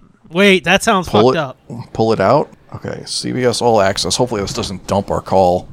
Well, it's on your end, so it should be fine. Star Trek Enterprise, Episode Two. So, do you remember like specifically where it was? Were you that attuned? Be like, he said it's coming. We got to watch this. And she's like, calm down. And he's like, no. No, I found it. I found it already. It's 11 minutes, So you were tuned in like a motherfucker. two seconds. Let's see. Okay, let's go back. Go back 10 seconds. Okay, they're going into the room. Okay, she's in her wife beater, tank top. it's at least midway through. Okay, well, I'm just gonna sit here and stare at her chest until I see whether or not her hand goes up there or not. All right. Okay, down the This shoulder, all sultry like. And they do get real personal, don't they? Yeah, it's really a bizarre scene. And this is what I told you too. It's like it's a miracle that this show, at least for me, we'll get to your opinion in a minute. It's a So miracle she's like to rubbing her belly and like a little bit down the front of her pants a little, and then down her legs right, and stuff. right. And I'm like, what the fuck, dude? They're Well, like, like said- they're like cut close up on the. Okay, On hold on. the- I think I Okay. Let me go back real quick. Okay, legs. It's a quick shot. I will tell you that it is a quick shot. Nope. Now she's lifting up her shirt so he can do her back. It's, I think it's after that. Belly. Oh, she did do it. Told you. Oh, I was I was focused on uh I was focused on her him doing the small of her back. And then her hand goes, "Yep, right up. I'll be damn." I was gonna say. I think he was talking at that time. Yeah, They- he is. They do kind of. It's a misdirect, yeah. You. Yeah. Damn. She fucking right. grabs a hold, don't she? She sure does. wow. Okay. But here's what I'll say. It is a miracle to me that this show is as watchable as it is because I on the Blu-ray and I've mm-hmm. seen bits and pieces of this and other shit. Apparently when this was on UPN, they were sending the execs at UPN were sending them fucking idiotic notes being like wanting them to force like it to be real sexy because we want a young girl audience watching this channel Okay. then they were like, well, couldn't. It almost sounds like it was on fucking WB or CW. Honestly, Yeah. but they were like, well, that's what they were Um, competing with. So Right. They said one of the execs was like, "Hey, can't you um, have like a young upstart band on the show every week?" And they're like, "Well, how the fuck are we gonna do that?" And they're like, "Put them in that restaurant on the ship." And they were like, "What restaurant on the ship?" They were talking about the fucking mess hall. That's the restaurant on the ship, and they were like, we were stunned by it, and they were talking about they went into a pitch meeting because they had to pitch the episodes to the network, and they mm-hmm. said something about like there's a fire on the hull, and they said all the executives are looking at us with these blank looks, nodding.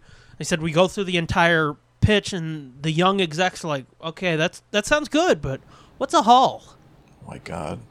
The outside like skin of the ship, and they're like, oh, that makes more sense. They thought it was some fancy Star Trek word. Right.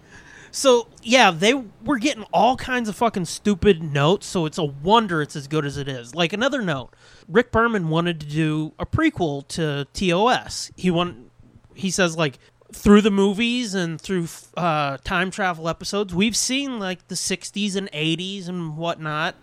Our time, we've seen our real time period. We wanted to do between First Contact and TOS. We wanted to see how humanity got from the 2060s to Kirk and Spock. Mm-hmm. And he said the one note we kept getting from the network is like, no, we want it to be futuristic. And they were like, 100 for years from now seems futuristic to me. But apparently the network wanted like a Voyager sequel, something set well after Voyager Gotcha. but they didn't want to do that. Yeah, and they well, just kept telling them, no, you've got to do something futuristic. And it's like, it is future. Oh, god damn it. So that's the uphill battle. I want you to keep that in mind when you watch this and you see some of that fucking weird, out of place, hokey shit. And that's kind of what I remember of the ones that I'd seen before was like some of it was felt so out of place. Like Right. like I get what they're trying to do, but why would they do that? You know? That's why. Yeah. I'm sorry, but that fucking theme song has got to go.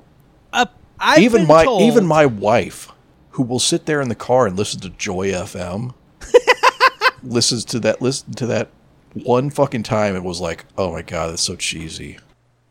Right. And then the 2nd time I been- muted it, the second episode I muted so we didn't have to listen to it anymore. And she's like, "Yeah, that's uh, that's ter- that song is terrible." I've been told that season three and four, it's better. Really? Okay. because they and Rick Berman and Brannon Braga talked about this. Like Rick Berman is hardcore behind that song, which it's like to me is that's the one fault this dude has. Is he will defend that song to the death. That song is fucking garbage. He And goes it's so "Well, and- long. that intro is I like know. 2 minutes long, dude. uh, Star Trek intros are pretty fucking long anyway, but when it's something that bad, it's like oh Right. no. And you had to hear it twice. I know. Uh, but Rick Berman defends that song and he says, "Well, you know, the in the later seasons they gave us they had us do a new version of it that had drums and it was a bit more up tempo." Uh. and it's like, I'll be interested to see if that sucks too. yeah, yeah. My my guess is it does, but I mean, And he talked about like the version over the credits, which I told you it's like that's way better. I didn't even I didn't even listen. The credits come on and we turn it off, but give it a listen because it Okay. is better. If that was like take out the lyrics and just do that instrumental, and he was like, I don't like that because it's too close to elevator music, and it's like, come on, dude, I'm trying to get on your side here, and you're fucking giving me shit about the one thing about that song I like. yeah, it's rough, dude. And in, and even the the imagery in the intro is not terrible, but even that's kind of No. like bleh. I think if it was the instrumental version with that uh, intro images, it would be fine. Yeah. I I probably like, wouldn't watch it still, but Yeah. I did like that they had uh that they show Friendship 1. That was kind of cool. I wasn't expecting that. Right. So do you guys mute it and watch the opening, or have yeah, because CBS? All Access. The the fast forward and rewind is ridiculous, dude. It goes Yeah. so fast that you can't just jump ahead a little bit. Like if you push fast forward before you can press play again, it's already like five minutes down the line. Good lord. I think Netflix, if it's still on Netflix, dude, you can skip the intro there. Mm, I might have to do that then.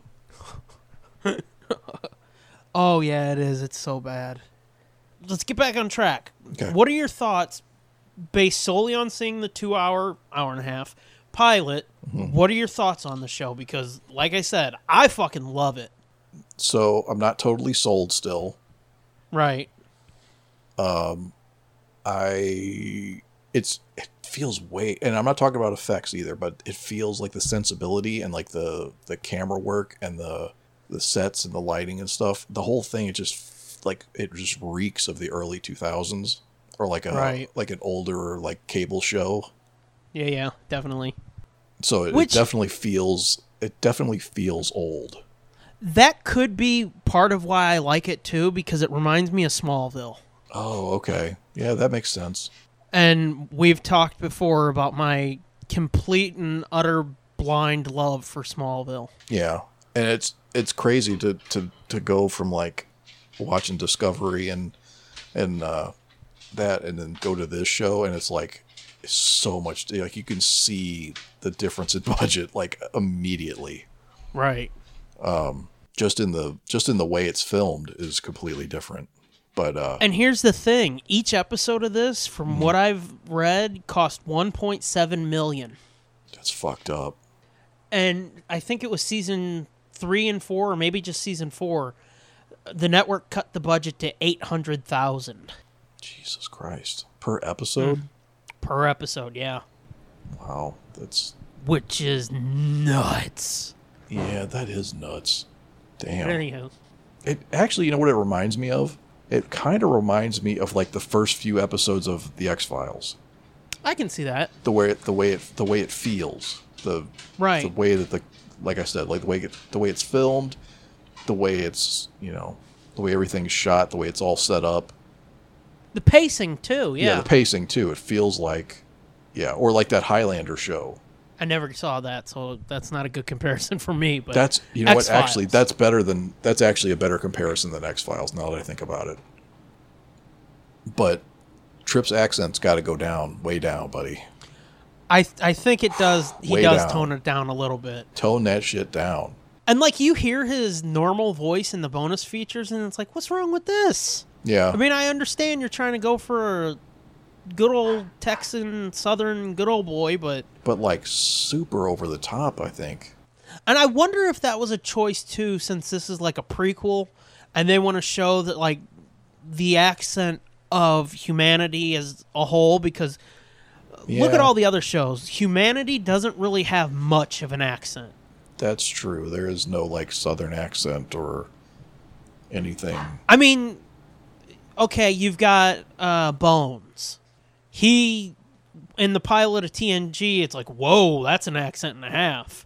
Where he's like, you only bring her back and she'll always bring you home, or whatever the fuck he says. Yeah, but that's more like a crotchety old man than a than Right, a- but he's still got he leans into the Texas twang of Bones. yeah, yeah. so I guess wonder so. if that's kind of what it is. Yeah, it could be.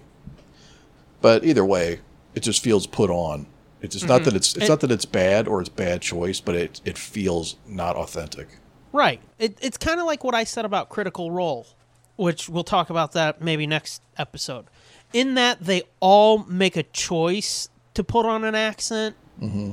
and it takes you a while to get used to it because it's kind of fucking annoying at first. So I know what you're talking about. Yeah. I like the technology so far. I think like the Yeah. way it's instead of shields, they have hull plating or hull uh, polarization. They polarize Right. the hull.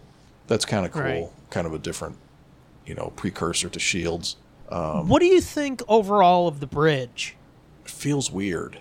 I mean, I guess it makes sense because it's kind of a hybrid between the Enterprise bridge and like an actual NASA cockpit, kind of. Okay. You know how it looks very industrial and you know it looks like it looks like a NASA control center from like Right, the right. seventies or 80s but but in a spaceship. With the big banks and yeah, shit. yeah, Right. but not banks like the the the TOS Enterprise where it's kind of like sleek and or well, I mean sleek for for a plywood console, but but I mean like uh, it's it's more like in like you know just plain, just like industrial, like Right, and the thing about TOS too is like that was all around the border, Mm-hmm. This like juts out so everybody can look at the view screen.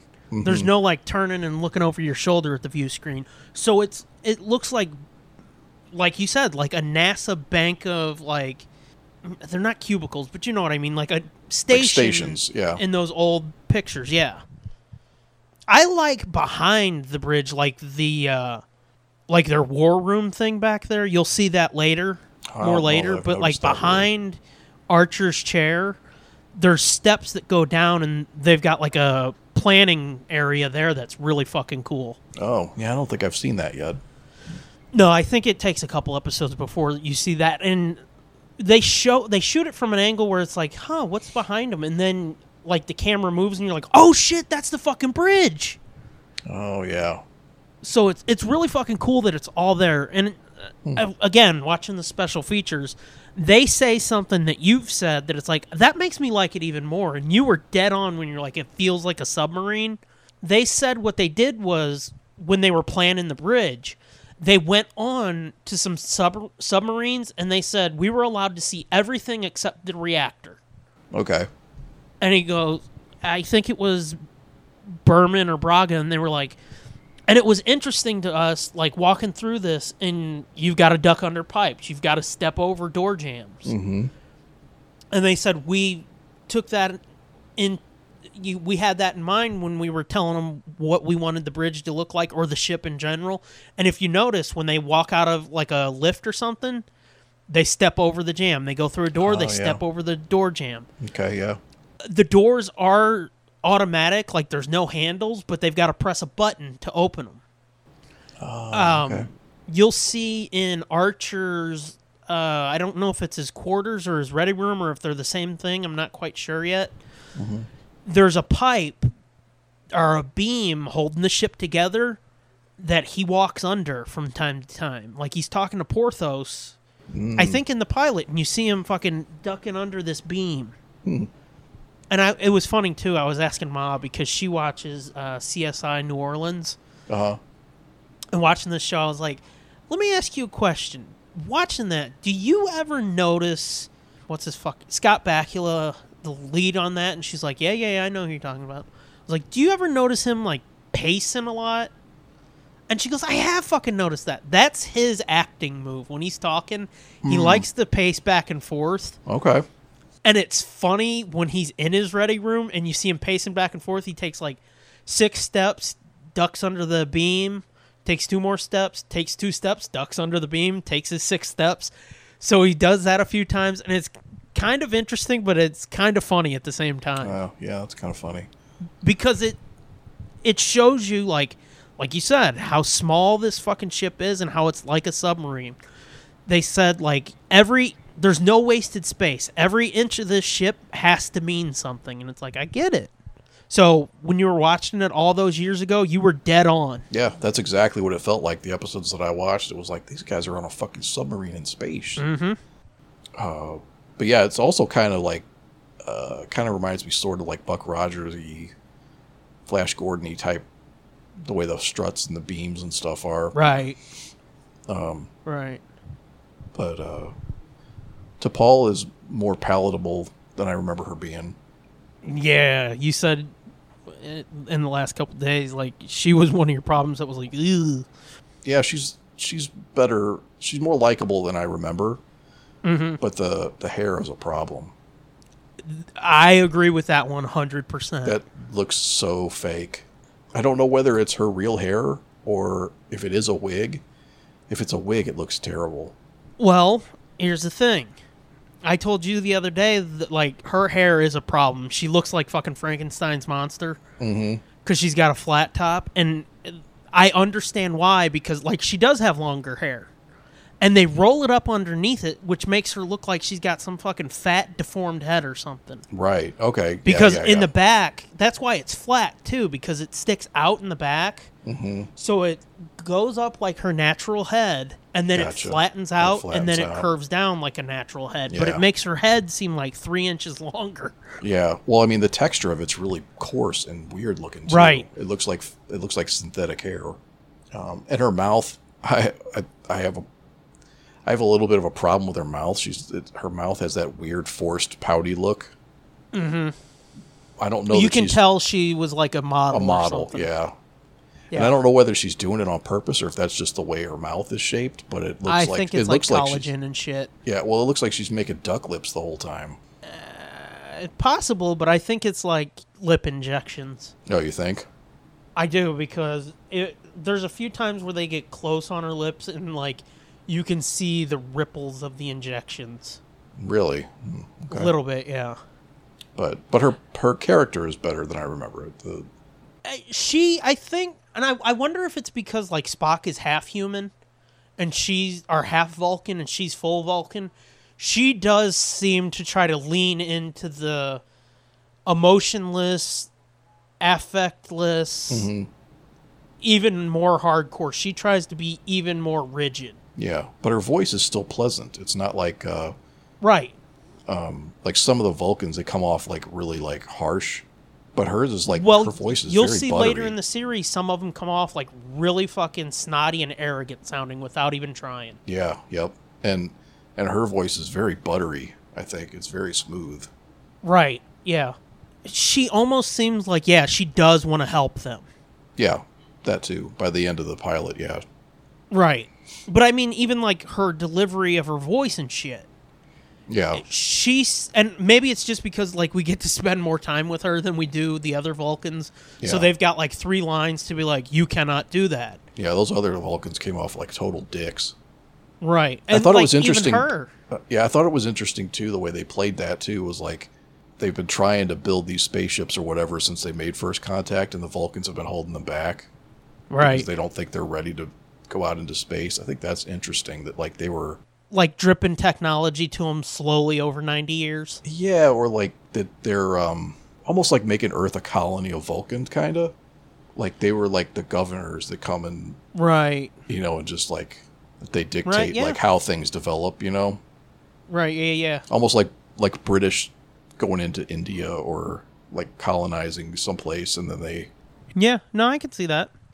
That's a theme that does come back though. Like Archer gets at a certain point gets a little sympathy for the Vulcans I guess reticence to just be like, "Okay, here you go. Here's fucking full warp capability." right. Well, I get it. I mean, I I I can see their point. Yeah. But I mean, like, Trip, uh, Malcolm, and Archer all seem to have a bit of a piss hard on about that. Oh yeah, they definitely do. They they Well- make they make that pretty clear. Yeah.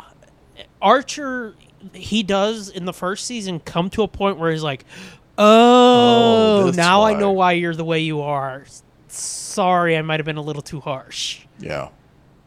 Yeah, they're just trying Which to is- save them from themselves. Exactly. That they're not ready for the horror that's out in space. Exactly, yeah. But uh, back to, T'Pol. There is a scene where I think you see her real hair, and it is so much better. Really? They Right. use her real hair? Yeah, her real hair. You see it for a minute because they have to go undercover. Oh, and okay. actually, that episode, I think, I think it'll you'll really dig that because that combines two things you and I have spent a lot of time talking about lately. I don't want to spoil it too much, but it's like a they weave something else into Star Trek that's like, ooh, that's an interesting fucking tale to tell. Oh, okay. Okay. So there's that, yeah. I, I want to know what you think of uh, Phlox. Oh, I really like him. I I was kind of on the edge where it's like I, he's either really awesome or I don't know if I like him. Once I saw that episode, Dear Doctor, it's like, oh no, he's fucking awesome. I got it. Yeah, no, I I liked him. I liked him from I liked him immediately. He reminds me of the guy they called Dr. Frankenstein in uh, Day of the Dead. The guy who was Okay. doing all the experiments on the the corpses. Yeah. Like his voice sounds almost like identical to that guy. The way he talks, Okay. it sounds almost identical in his like kind of his demeanor. But yeah, it, I, I liked him. I liked I like his uh he's, he's like like uh, space holistic Yeah. Cures that he has. Like he like Archer got shot and he He puts some fucking weird, weird, uh, Leech or whatever. yeah, like a weird starfish looking leech thing Yeah. on it to suck the or to cauterize the wound or whatever. Yeah, to cauterize the burns from the Yeah. phaser. And I he was like, that's him fucked up. Right, and Archer's like, "Can I go now?" He's like, "As long as you promise to come back." He he does have sort of a sing-songy quality to his voice too. That's pretty cool. Yeah, it's got it cool, but kind of creepy. Uh, Right. If he did take a dark turn, it would be like, "Oh, we're fucked." Mm-hmm. But as long as he stays like good doctor, that's the type of doctor you'd be okay having. Because he could tell you, "Is like you're gonna die in a week," but he's not gonna be like, "You're fucked." He's gonna be like, "You've got a week. Try to make the best of it." You know. I, I might like him the most out of all of them so far. Trip, I'm not too over the moon about. Archer, I'm still not really totally sold on. I I like both of them too. Well, I'm sure I'll get there, but just having seen It's one episode, time, it's kind of yeah. like mm, the weapons guy. He seems Malcolm. weird. Yeah, he seems kind of weird. Uh yeah, they're gonna dive into that too. Yeah, he's got a weird look about him too. He looks like he could be a villain, doesn't he? Kinda, yeah. He's got a real fucking se- severe look, which is probably why he's the weapons guy. Hoshi. Now, see, she's one that I remember watching before and being annoyed by because she's the linguistics person and she's like a super genius linguistics person. So she's constantly like doing different languages and shit. And it sounds ridiculous. Right. You know, it's one of those things that's just annoying. And she's also like super scared to even be there. Which they touch on a few more times, yeah. So I remember being kind of annoyed by her before, but not so much this time. She's another one that I really dig. I like her relationship with Archer. Okay. because there comes a point where he's like he's trying to do something special for somebody on the crew and she's like i don't know about that and because of that relationship they establish in the pilot where he kind of manipulates her but to her benefit. Right. where he's trying to get her on the crew and he's like you really want somebody else to do that? And she kind of gives him that look of like all right i know what you're doing and i appreciate what you're doing. I'm gonna fucking fall into your little trap right now. And it's something she wants to do but it's something else she there's another project she's working on and he tells her no you're doing this. That's an order. And she gives him that little look of like i know what you're doing. You're trying to boost crew morale overall. And that's almost more important. So yeah i get i understand you dude. So yeah they've got a real playful relationship like that. Yeah. Um, and then the ensign, the the pilot dude, mayweather. Mayweather, right? Um, he was okay. He's fine. He's not really nothing. I mean, he's nothing special just yet. I mean, there's nothing. He hasn't got to do anything yet, really. yeah which again that changes soon what i like about him mm-hmm. is and i told you this before Oh, he did the he did the the upside down on the ceiling thing. That's what he Yes. did. Yeah, yeah, okay. That was his I- that was his character thing for this pilot. Right. Was that was that he's used to being in like zero gravity and well that's what i was gonna say kind of he's been through all of this before like he grew up on ships. That's why they call him boomer because he's like of that first group of people that were born yeah, it in was a space, space boomer. Yeah, right. So to him it's old hat but even still he's excited to be there. And to me that was the thing that i really connected with overall. None of these people yeah they've got some annoying fucking quirks and foibles and shit but none of these people feel like oh fuck i guess we gotta do this shit now. Which not it wasn't just the Maquis and Voyager, but even the Starfleet people, Janeway, everybody but fucking Kim, Henry Kim, or Harry Kim, I forget his name. Sorry, but everybody but him just felt like, "Ah, fuck. Guess we got to do this stupid shit. Nobody on this crew feels like an asshole. Even T'Pol being like, I've got to babysit you fucking idiots nobody feels like an asshole. Nobody feels like they're being forced to be here. They all feel like they're excited to be on this fucking groundbreaking journey, and I fucking love that. What did you think think of the uh, Klingon introduction? Klingon introduction. What do you mean by introduction? Just how? Like, I mean, this is canonically their first appearance in the Star Trek Oh, universe. um, it's kind of weird that that's how they met, but that's how they found the first one. Yeah, and like also I mean like them having to take him home and Right. then him getting kidnapped and all that shit. Yeah, that was kind of weird. And once you get there in Discovery, I think um, you'll see, you know, how you were saying, oh, well, his name's on Archer's name pops up on screens and stuff in Discovery, so it's, you know, like they they reference back to Enterprise or whatever. Um, and I said, well, it's more in your face than that at one point. Well, that that ties into this pilot, I think. Ooh. Yeah. I mean, it's just still Alright. just a verbal reference, but it's still like, oh shit. As long as it's like a more direct tie, that's cool. Yeah, it is. It's a very direct tie. nice. But uh, yeah, I thought it was. Yeah, I thought it was weird that um, that yeah, like that their first trip they go to fucking Kronos. Like their first trip out, you know. I was like, oh, that's seems like pretty fast to get there, and then like to never go back again. Right. Well, there's more Klingon interaction to come. But it, it does make sense, like, when in Discovery, they're like, it's been decades since we've seen these fuckers. Yeah.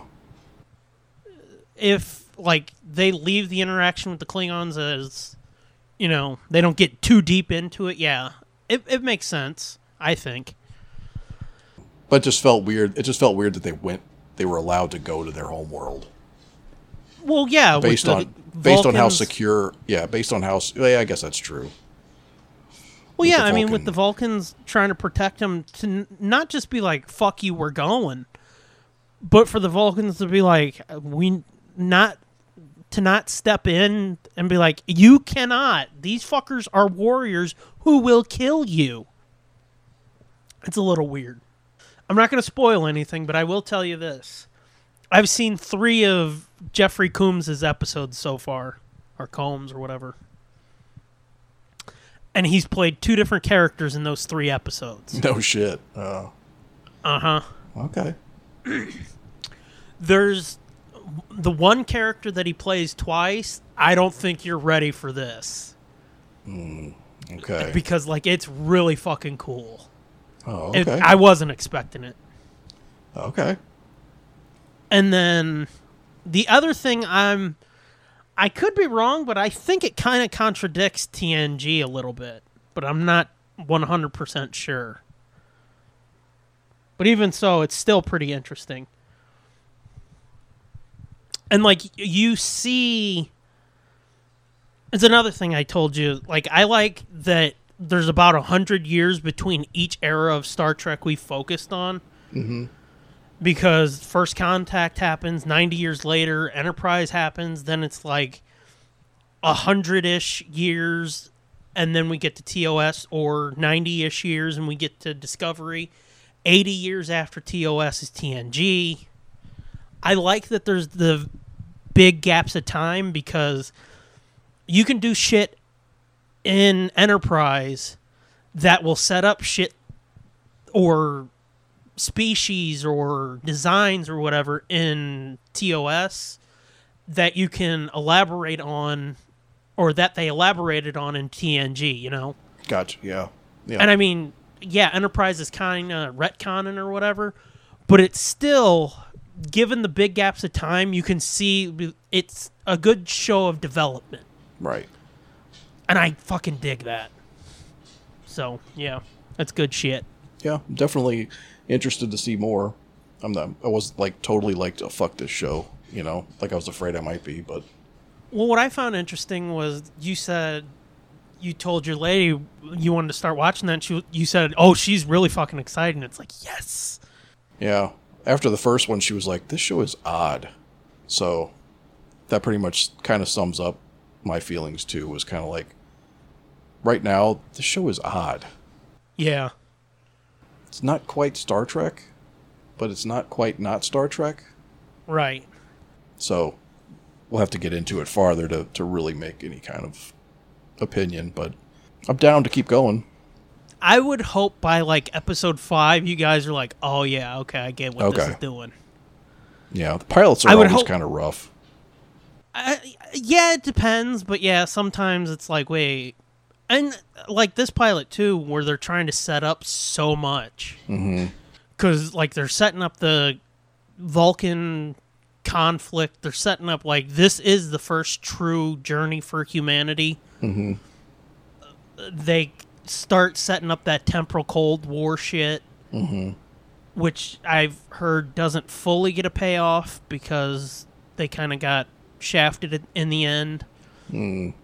But uh, yeah, they're trying to throw a lot of balls in the air and see what they can keep up.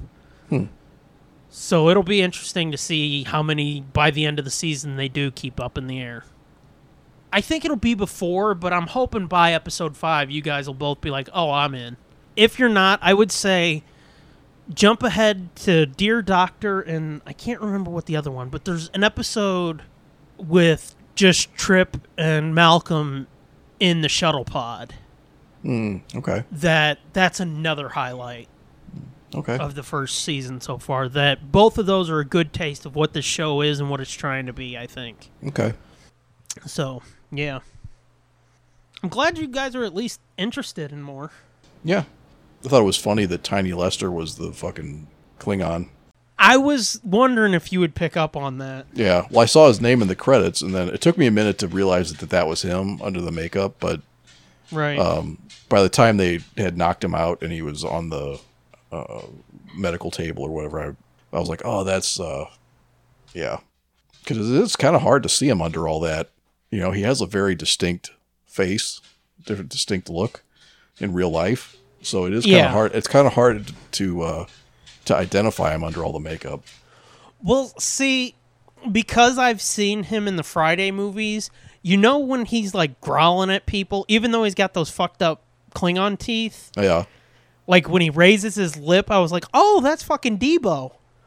So yeah, I recognized him from that. Which holy shit! Did you know he had a short run in? WWE?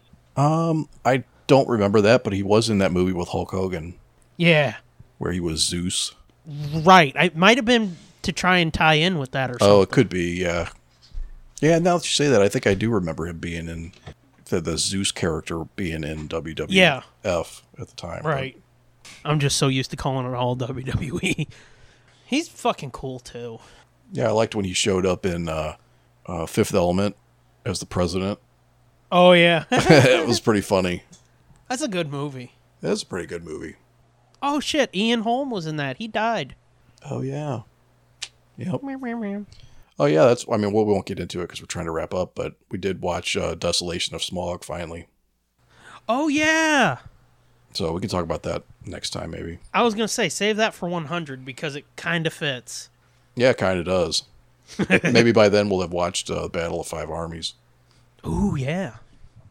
All right, so there you go. We got that. I've got a pimp spot for next time. It's going to be a good show, everybody. Get ready. I'm trying to nail down a guest for it. I've got to talk to him again, but mm, who knows? Got to figure out a time that I can do it. That too. um, but I will say this: next week we will be releasing. We might have to push off 100 just a little bit because it's going to be difficult to get it together. But the next episode will be the solo commentary. So woohoo! Um, anywho, Patreon thank yous. You ready for that? Yep, go for it. Sure, there's nothing else you want to say about Enterprise. Nope. I really feel like I hijacked this episode. No, you didn't. it was all me at the end. Not really. Anywho. um, yes, our Patreon thank you shout out things. Not long after we stopped recording, we got another Patreon patron last episode. It was like an hour after. I was like, "Holy shit, we got another!" So we'll get to that person's first shout out. But starting off, we get at GIGIAMK30, at Spider Scooby, at Steve Boost, at AC Farrell 1976, at S Morgan 21. Uh, we haven't heard back from this guy yet, so if we're saying your name wrong still, sorry. At Josh Marich, Marish, Marich, I don't know, but hopefully we get we got it with one of them. Uh, at Midnight Smoke One, at Corny Jenkins, and at her very first Patreon, thank you, shout out thing, at underscore thirteen Chris. Yay. The Knights of Nerd Blitzdom are growing. Um, so yeah, thanks guys. Now, our regular thank yous. Correct. You're supposed to say correct. Correct. Uh, thank you to J Sarge. Do you hear the bells ringing? You're like, come on, motherfucker! Don't make me go looking for bells. uh, thank you to that the J Sarge for our opening music for this and the commentaries. At Sherry Archinoff for our logo for this and the commentaries. Uh, thanks to at Looking for Eight for our Knights of Nerd Blitzdom design, and at Steve Boost for our Nerd Rats design. Um, as for our shit, find us on Apple Pods, Google Pods, Stitcher, TuneIn, SoundCloud, and find everything we do at nerdblitz.com, including uh, the Nerd Blitz book reviews, the Nerd Blitz question of the week, and Fits the toy Nerd chest. Blitz. Yeah. I'm used to the hashtag. I was going to call it the Nerd Blitz toy chest. Oh, well, fine. toy chest. Just fucking. There's no name on it. Fuck. Get yourself some merch by going to redbubble.com slash people slash nerdblitzpod slash portfolio. Choose from all the designs there. We have masks now. In the coronavirus, you need a mask, everybody. Don't be that guy Right. or girl or dickheaded ooh la la supporter. Yeah. Um, Don't be a dick. Just wear the fucking mask. Nobody wants to look at your ugly fucking face anyway, so just wear the mask. not untrue. Um, don't be the fucking idiot that's walking around with your mouth covered but not your nose. Yeah, kind of does. Kind of defeats the purpose, dipshits. Um, more than kind of, less than. Well, no, way more than kinda. Yeah, pretty much exactly. Science. Don't get me started on science, dude. I'll fucking rant again about listen to fucking science, you assholes in hats. But yeah, we've got masks in every design if you want to rep us and be smart. Get yourself some extra audio by going to tsdjproductions.bandcamp.com or patreon.com slash nerdblitzpod. There's five albums on the Bandcamp, and there's content going up uh, weekly on Patreon. We've got the entire back catalog of Just Jump to the End coming out weekly, plus we're throwing in a mixture of new and old shit along with it, including B-roll, mini episodes, skits, um, episodes of Doom Does, and soon, I think in July, or maybe August, uh, Nerd Boot Camp is finally launching. Yeah. So all your fucking extra audio needs can be met at those two links. Other than that, I'm at the Scooby Doom. You are, At Fitzman73. as well as At JJ2 End. I'm also at TSDJ Production, and together we're at Nerd Blitz Pod. Everywhere you get your Twitterings. Yeah, that's a good fucking show right there, gang. They're a bitch to cut, but I am glad we're putting out chunky shows lately. Chunky. because this if we're not able to do commentaries as much as we want, at least they're getting a little something something. Everything will be back to normal in a couple months, right? Like, there's not going to be fucking viruses that people are too stupid to pay attention to, right? I don't know. I think uh, You can't just say right. I think I think Apocalypse Part Two is coming in around October. You think it's going to take that long? Seriously? No, but Look at you being all optimistic. yeah, no shit. Until next time on the main show, when we come back with our 100th episode spectacular. Bye. Come back next time. Our sanity is wearing pretty fucking thin. This has been a feature of JJ2E Media and TSDJA Productions.